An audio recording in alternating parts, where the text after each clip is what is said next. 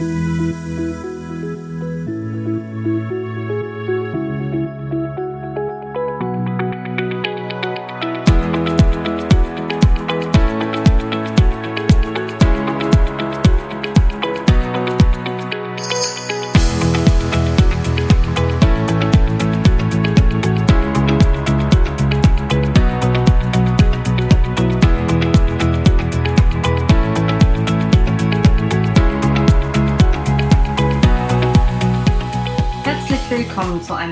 weiteren Podcast-Folge der Buchwerkstatt mit dem Thema Dunkle Pfade, scharfe Zähne.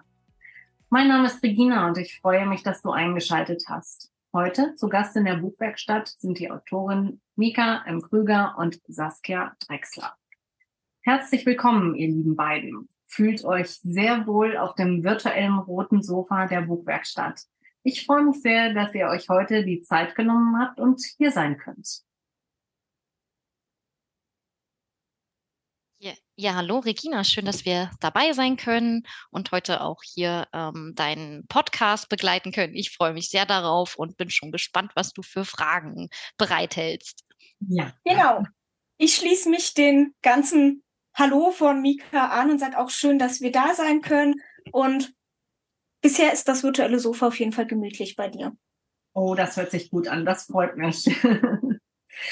Ja, Mika, du wurdest 1988 in Magdeburg geboren und hast äh, 2015 dein Masterstudium in Japanologie und Deutsch als Fremdsprache abgeschlossen. Und seit einigen Jahren veröffentlichst du Bücher und Kurzgeschichten in den Genres Krimi, Dystopie und Horror. Und genau diese, diesen Literaturrichtungen liest du selbst gerne und äh, hast da extreme Begeisterung für entwickelt. Dein Debüt hattest du 2014 mit dem märchenhaften Krimi Sieben Raben. Und dann folgten zwei weitere Veröffentlichungen, Silvercoin, 203 Totenläufer und Goldrote Finsternis. Ja, während deines Studiums bist du mehrfach nach Japan gereist und diese Erfahrung hat deinen Schreibstil maßgeblich beeinflusst. Und ja, mittlerweile lebst du in Berlin mit deinen Kaninchen, lebst deinen Traum, Bücher zu schreiben und zu Veröffentlichung und wie du mal gesagt hast, jeden Tag ein bisschen mehr.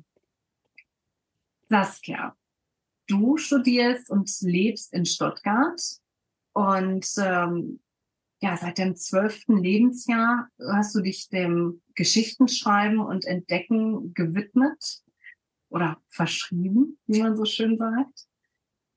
Du schaffst in deinen Geschichten außergewöhnliche Figuren und setzt diese in nicht ganz alltägliche Situationen.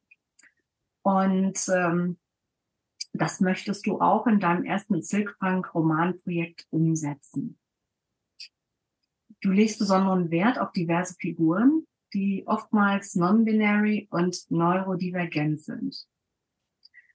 Du bist in zahlreichen Veröffentlichungen zu finden. 2020 zum Beispiel im Kürbisgemetzel von den Herausgeberinnen Roxanne Bieker und Sarah Malhus. Dann chinesische Märchen, Update 1.1 von McCandle Verlag. Acht Wochen Dunkelheit, Alia Libris Verlag. Japanische Märchen, Machandel Verlag, Mord im Metropol, gemeinsam unter anderem mit Catherine R.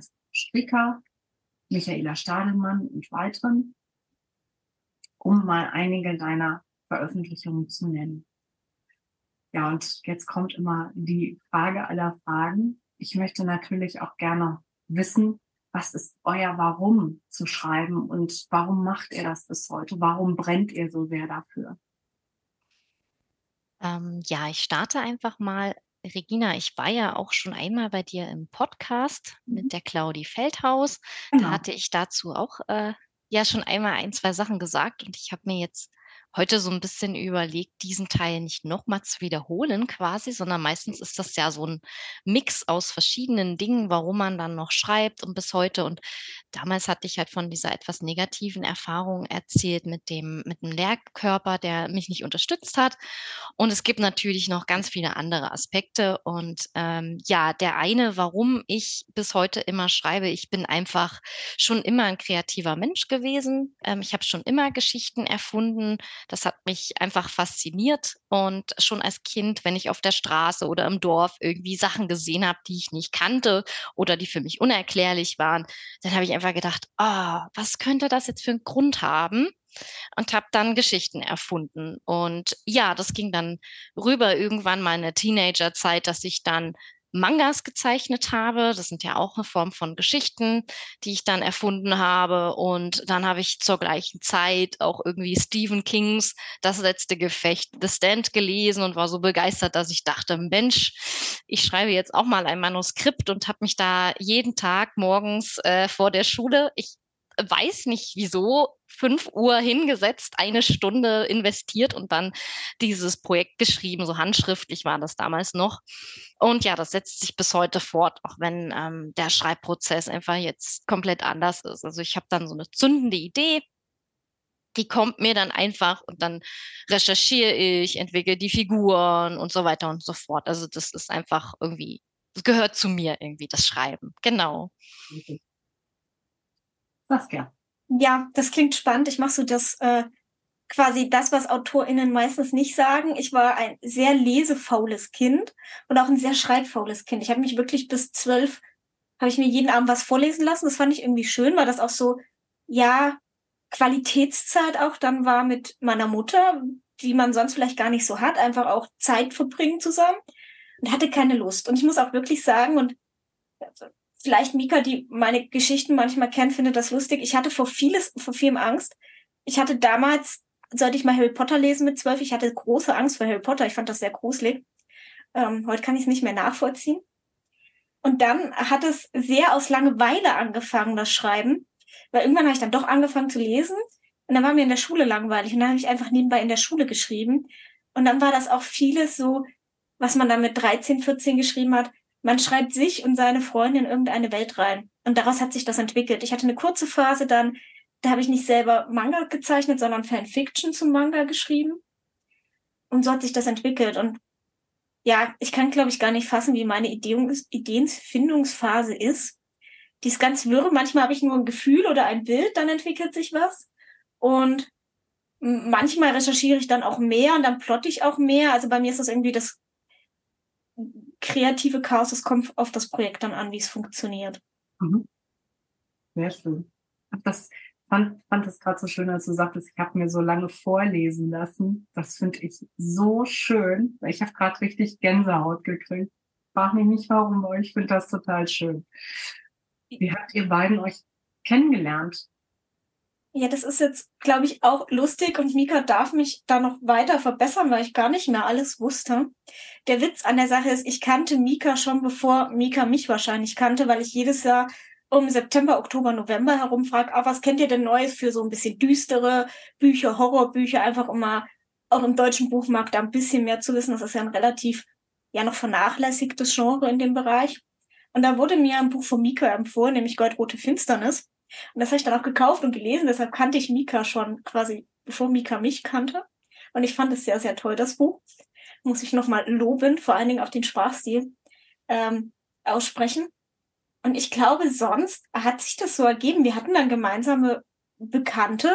Und dann haben wir uns, glaube ich, letztes Jahr auf der Buch Berlin das erste Mal quasi live gesehen und so hat sich das ergeben. Und inzwischen habe ich quasi Mika angeheuert, dass Mika dann für meinen Debütroman auch Test liest. Ja, ich weiß nicht, ob du noch mehr Infos hast. Das war das, was ich mir so zusammengedacht habe. Das war so ein schleichendes. Plötzlich hat man sich dann kennengelernt. Also ich muss sagen, das äh, war mir neu, dass du mein Buch auch gelesen ja. hast und dann ähm, mich kennengelernt hast.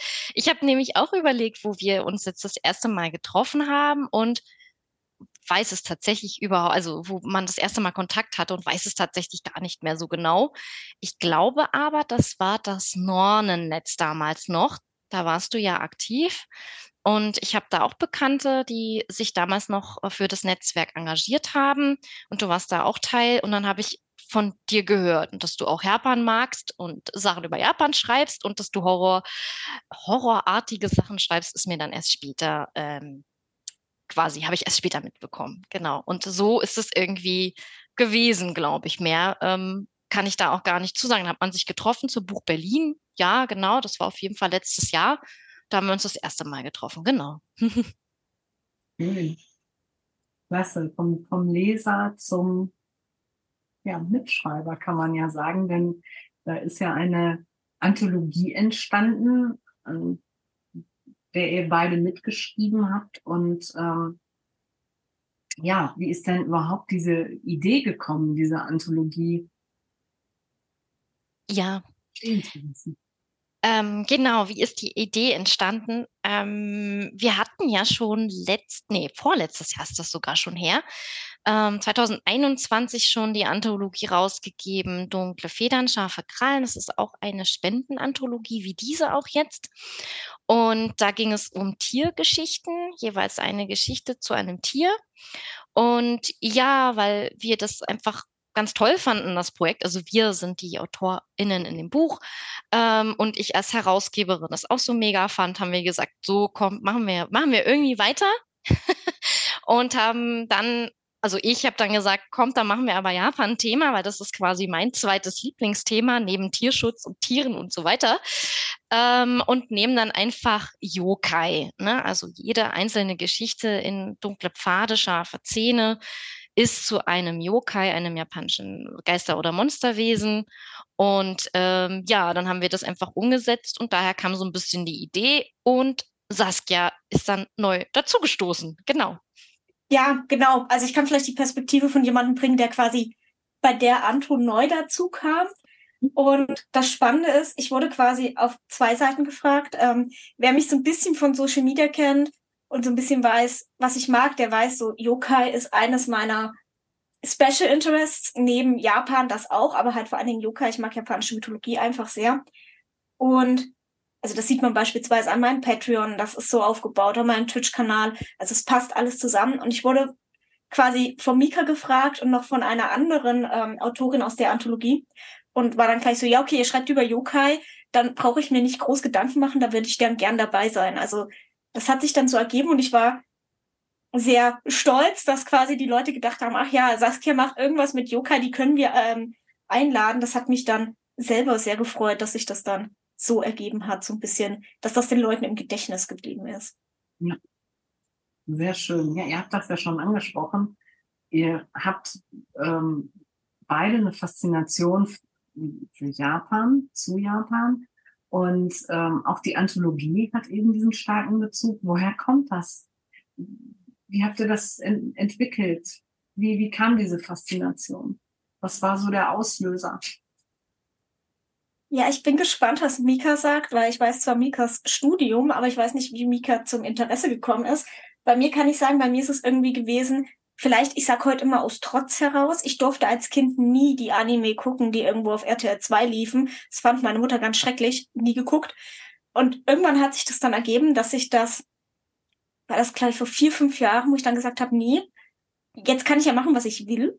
Und dann hat kam aber erst dieses Interesse an der Kultur und an der Sprache und dann das Interesse an den Medien. Also ich lerne jetzt auch seit zwei Jahren Japanisch und inzwischen habe ich mich quasi so mh, hm, dafür interessiert, dass ich in einem Projekt arbeite, was quasi Datenbanken aufbaut für wissenschaftliche Zwecke für japanische Unterhaltungsmedien. Ich mache meine Masterarbeit darin.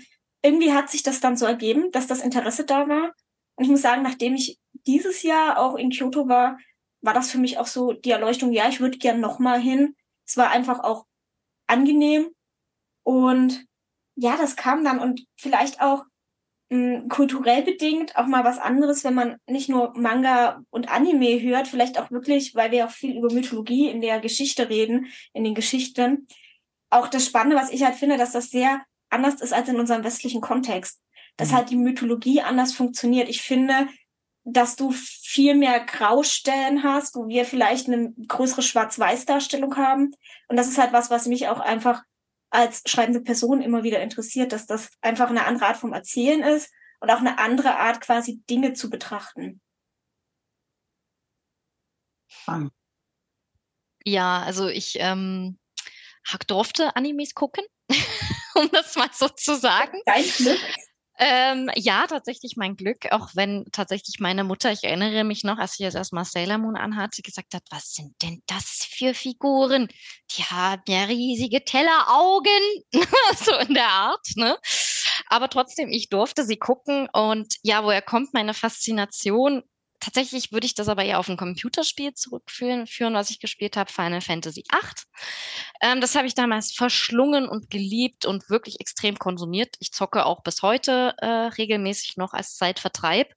Und ja, das sowie die Animes, die ich dann geguckt habe, hatten dann irgendwie eine Gemeinsamkeit, nämlich Japan.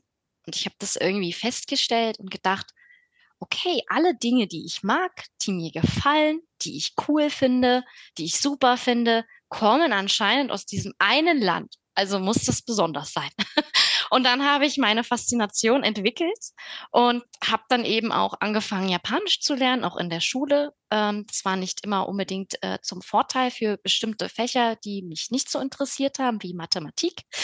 Ähm, ja, das liegt mir einfach nicht so. Und ähm, ja, ich habe dann lieber Japanisch gelernt und habe dann mein Studium der Japanologie angefangen in Halle und war dann eben auch zum Austausch, zum Studieren zweimal in Japan und habe auch ein Praktikum gemacht. Und ja, es gab Zeiten, da habe ich einfach gesagt, Japan ist meine zweite Heimat. Ähm, heute ist es nicht mehr ganz so, weil ich nicht so oft hinreise, aber ja, es ist einfach ja ein Teil meiner Seele geworden, kann man sagen. Auch wenn ich natürlich ähm, nicht Japanerin bin und natürlich immer meinen westlichen Blick auch habe auf die Kultur, aber es macht mir einfach Spaß, dies zu lernen, wie, wie sie mit anderen Dingen umgehen, wie sie, wie sie leben. Und ja, ich finde es einfach großartig und dass sie einfach nicht so, nicht so eine Ellenbogenkultur haben, wie wir sie hier oft pflegen. Das ist so, ja, mein Thema, genau. Ja, das kann, kann ich äh, äh gut, gut nachvollziehen. Also ich habe so ein bisschen Berührungspunkte, weil ich auch aus dem Kampfsport komme. Oh. Und ich oh. fand das immer ähm, schon, schon faszinierend, diese, wir haben immer mit so einer kleinen Meditation und Begrüßung begonnen. Und das fand ich immer sehr schön. So respektvoll, ne? So ein bisschen, oder? Genau. Und ähm, auch, auch nach dem Kampf, vor dem Kampf, immer, das ist schon, schon gut. Ja, ja, man stellt sich ja dann vor wahrscheinlich. Habt ihr euch dann auch so vorgestellt, ne? Genau. Hm, genau. Ja. Hm. Ja, das ist, ist schon cool. Ja, total spannend. Also kann ich absolut nachvollziehen. Es ist, äh, hört sich jetzt für mich, die da noch nicht gewesen ist, aber es ist ja ein Eintauchen in eine völlig andere Welt. Und ähm, ja, ich glaube, das, das kann schon, es ist sehr, sehr, sehr bereichernd. Ähm, ich habe, äh, ist mir gerade jetzt so spontan eingefallen, erst am Freitag mit zwei Leuten zusammengesessen, die von der Deutsch-Japanischen Gesellschaft waren oder sind und die auch äh, nach Japan gegangen sind. Und das Interessante ist, ich weiß nicht, wie Saskia das empfunden hat, aber der Kulturschock kommt irgendwie nicht, wenn man nach Japan kommt, mhm. sondern der Kulturschock kommt, wenn man nach Hause kommt. Ja. Mhm. Ja, das kann ich total bezeichnen. Also ich habe, ich glaube, zwei meiner liebsten Beispiele sind einfach, und die haben beide mit Bahnfahren zu tun. Vielleicht, damit können wir uns, glaube ich, sehr gut connecten alle, weil wir kennen alle die Deutsche Bahn. Und mein erstes, was ich wundervoll fand, alle stellen sich an, um in die Bahn zu kommen. Niemand drängt den anderen weg. Ich habe beispielsweise das Beispiel, wir haben in der Nähe wohnt bei uns eine blinde Frau, die wird immer wieder weggeschubst. Und das, wo ich mir immer denke, so, ja gut, aber warum können wir uns nicht anstellen? Es kommt ja jeder rein. Das ist das eine. Und das andere ist, wo ich auch gedacht habe, die Pünktlichkeit der Bahnen. Ich hatte in Japan von Kyoto bis nach München Flughafen keine Verspätung. Wir kamen in München an und hatten dann eine Stunde Verste äh, Verspätung im TGW. Und ich glaube, das sagt so ein bisschen alles. Aber wie Mika sagt, also für mich war eher der Kulturschock wieder zurück. Und vielleicht, das kam bei mir noch dazu, das ist vielleicht der Blick vielleicht auch so ein bisschen von einer Person, die nicht neurotypisch ist, sondern neurodivergent. Japan ist halt einfach auch für mich angenehm gewesen. Ich musste nicht unbedingt mit den Leuten reden, um zu bestellen. Ich kann das nämlich am Tablet machen. Und diese formelhafte Sprache, die man teilweise hat, diese sehr höfliche Sprache, hilft einem zu kommunizieren, wenn man Probleme mit Kommunikation hat. Also wie Mika sagt, dieses ähm, ja, Kulturschock kam auch erst, wenn man wieder zurück ist. Also ich habe inzwischen wieder mein Heimweh, ich würde gern wieder hin. Mal gucken, ob es nächstes Jahr im November klappt. Wir schauen mal, ob wir Geld dafür bekommen. Ja, dann drücke ich dir doch die Daumen dafür, dass das klappt. Dass du Heimat genießen darfst. Ihr müsst mich mal bitte aufklären. Es fiel jetzt ein paar Mal das Wort Yokai. Was das ist quasi? Genau, was ist das? Nehmt mich mal ein bisschen mit. ja, na klar, und zwar gern. Ähm, ja, also Yokai, das steht auch in unserer Anthologie so formelhaft. Das mhm. sind japanische Geister und Monsterwesen. Die tauchen in allen verschiedenen Farben, Formen und Facetten auf, kann man sagen. Sie sind tierisch manchmal, sie sind manchmal, manchmal menschlich, manchmal sind sie auch aus dem Totenreich. Ne? Also ja, und das Wort Yokai setzt sich zusammen aus zwei Zeichen, also zwei Kanji heißt das. Das ist einmal das Yo von ähm, mysteriös oder sonderbar, was auch Ayashi gelesen wird. Es kann aber auch Geist heißen. Und das zweite Wort, das zweite Kanji ist auch Kai und ist merkwürdig mysteriös. Das heißt, wenn man es jetzt wortwörtlich übersetzt, wäre es merkwürdiger Geist oder ein geisterhaft merkwürdige Gestalt. Und wie gesagt, das sind so ganz unterschiedliche Wesen und Formen. Die ersten Erwähnungen waren wahrscheinlich irgendwann 700 rum mal in Japan, da hat Ron nicht schon erwähnt. Shoku Nihongi ist so ein Schriftwerk über das japanische äh, ja, Machtverhältnisse und so weiter, sehr bekannt und sind dann aber in der Edo-Zeit, das ist ähm, die Zeit, die vielleicht für Japan mit am relevantesten war. Nach jahrelangen Bürgerkriegen wurde dann Japan befriedet und dann herrschte 200 Jahre Abschottung und 200 Jahre lang ähm, hat sich dann die Kultur unabhängig, also größtenteils unabhängig entwickelt. Und da gab es dann diese Geschichten über diese Geisterwesen in etlichen Formen und Facetten und ähm, sie wurden auch im Theater aufgeführt. Es gibt diese Holzschnitte, da kennt man ja diese Welle, von Hokusai, die ist ja überall auch äh, irgendwie zu sehen. Und ähm, ja, auch Hokusai hat gewisse Yokai auch mal als Holzschnitt aufgedruckt quasi, weil einfach diese Geschichten so fest dann verankert waren in, in dieser Zeit und immer wieder erzählt worden sind. Da gibt es auch so einen, eine Art Band ist es, glaube ich, Yaku Monogatari. Das sind 100 äh, Geschichten über gruselige Erscheinungen in Japan.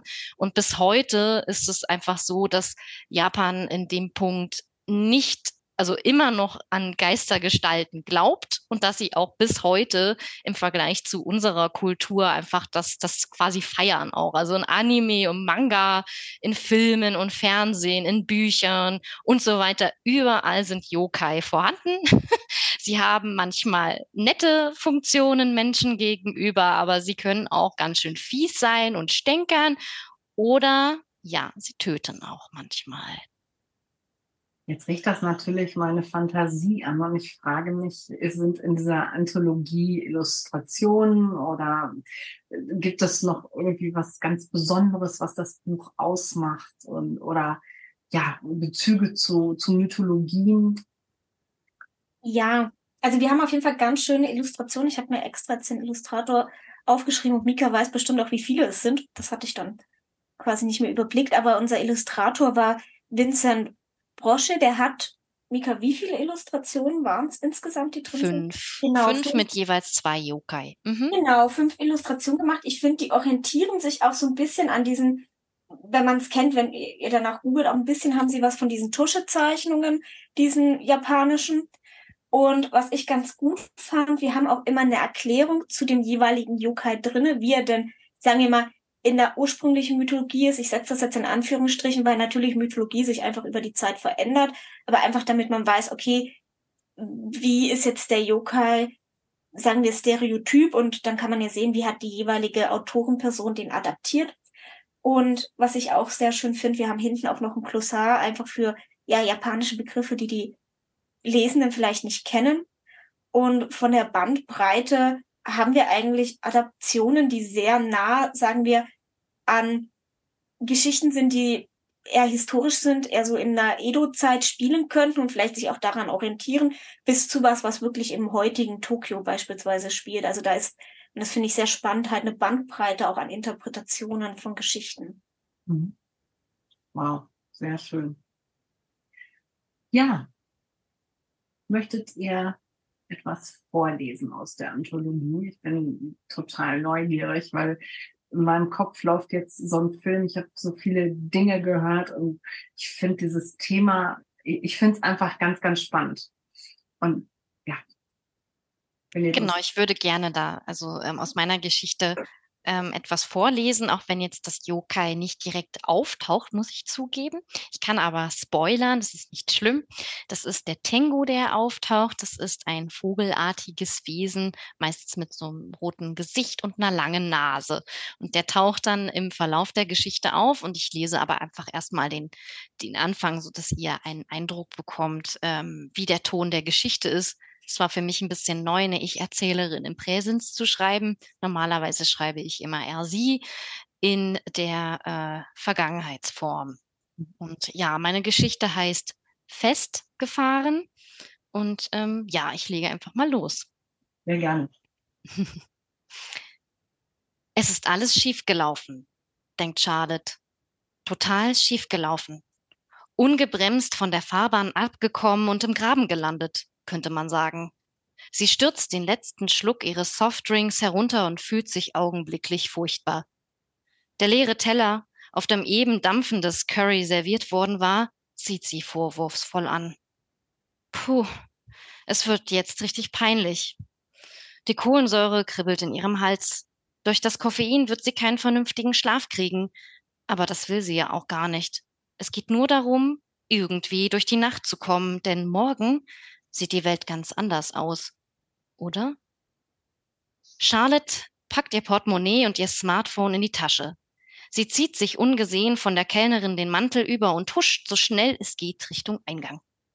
Mit zitternden Händen zieht sie die Tür auf, über ihrem Kopf klingelt ein Glöckchen. Sie hastet nach draußen auf dem Bürgersteig, weiter über die Straße und verschwindet im Schatten eines Hauses. Ob es Kameras im Restaurant gibt? Ob sie irgendwer erkannt hat? Bei den Kameras ist sie sich nicht sicher, aber da sie wer erkannt hat, ist unwahrscheinlich, denn sie ist ja erst seit ein paar Wochen hier. In Düsseldorf. Abgehauen, von der großen Stadt in die kleine geflüchtet, mit ihrem Ersparten in der Tasche, das bis auf ein paar Cent aufgebraucht ist.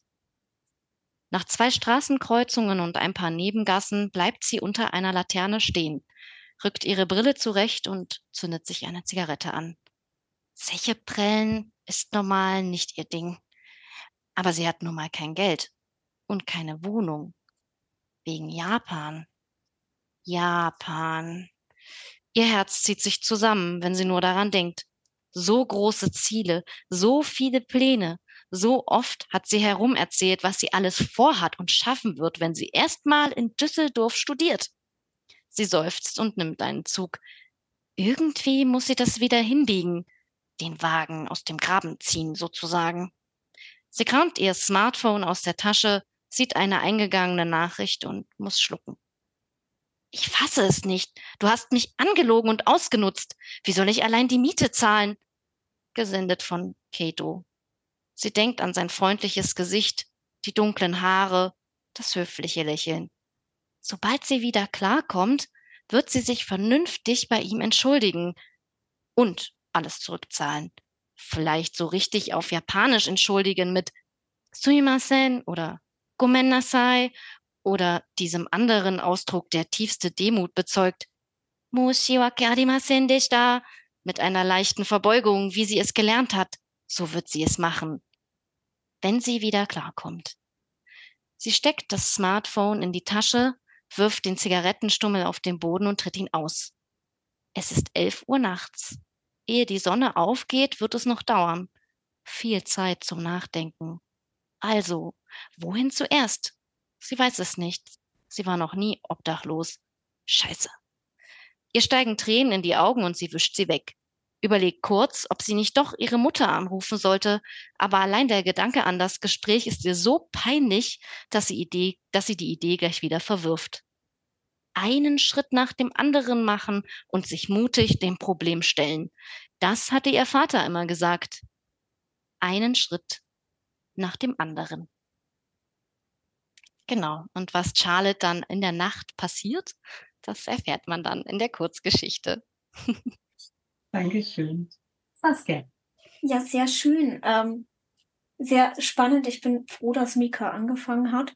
Ähm, ich kann mal so sagen, meine Geschichte ist sowieso die letzte im Buch und ich kann sagen, es war für mich eine sehr schwierige Reise zu dieser Geschichte. weil ich ewig nach dem Yokai gesucht habe, den ich bespreche. Ich verrate euch auch nicht welchen. Und ich lese auch nur den Anfang, weil es zu viel Spoiler wäre. Aber ich sag mal so, ich habe sehr lange gebraucht, weil ich dachte, okay, du kennst dich mit dem Thema aus, du musst jetzt irgendwas Außergewöhnliches nehmen. Das heißt, das eigentliche Schreiben der Geschichte hat sehr kurz gedauert, das Suchen des Yokai drei Monate. Genau, vielleicht sagt das dann so ein bisschen was aus.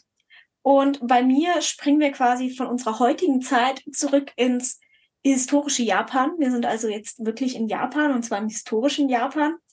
Und vielleicht, um noch das dazu zu sagen, ich habe zwei Zeitebenen beziehungsweise zwei Perspektiven in meiner Geschichte.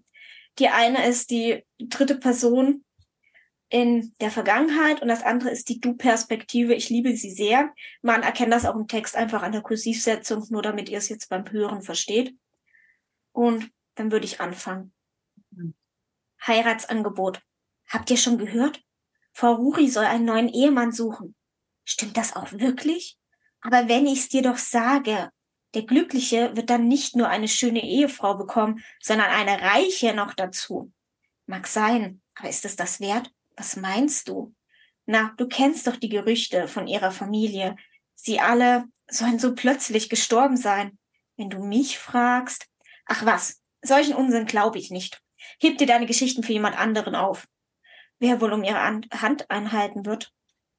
Naosuke lächelte nur, als er das Getratsch der Leute auf der Straße hörte. Es war klar, dass sich die Neuigkeit bereits herumgesprochen hatte. Ihr erster Mann war vor kurzem an einer Krankheit gestorben und nun brauchte sie einen Nachfolger. Es gab viele Gerüchte über Frau Ruri, aber selbst hatte Naosuke sie noch nie gesehen. Trotzdem wusste er genauso viel wie die Leute auf der Straße. Sie führte die Tradition ihrer Familie fort und spezialisierte sich auf das Herstellen von Düften. Die Ursprünge lagen jedoch im Kriegshandwerk der Samurai. Naosuke hatte es nicht glauben können, als er eine Einladung von ihr erhalten hatte. War Rui-san, wie war Rui-san auf ihn aufmerksam geworden? Natürlich, er war ein aufstrebender Beamter, aber trotzdem rühmte er sich keiner Bekanntheit. Es war eine Ehre, dass er bei ihr vorsprechen und sich als möglicher Ehemann beweisen durfte.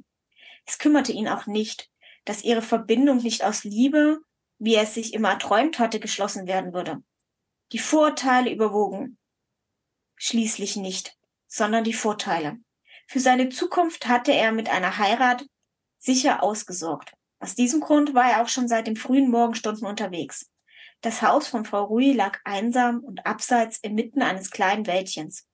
Wahrscheinlich, so überlegte er, hatten die Vorfahren von ihr diesen Platz mit Bedacht ausgesucht.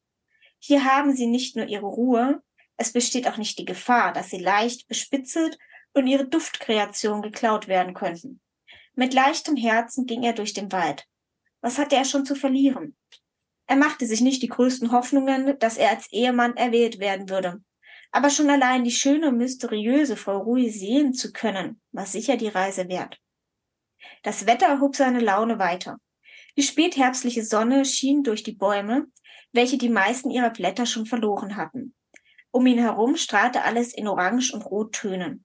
Kurz fragte er sich, warum er keine Tiere sehen oder hören konnte, schob die Frage aber beiseite.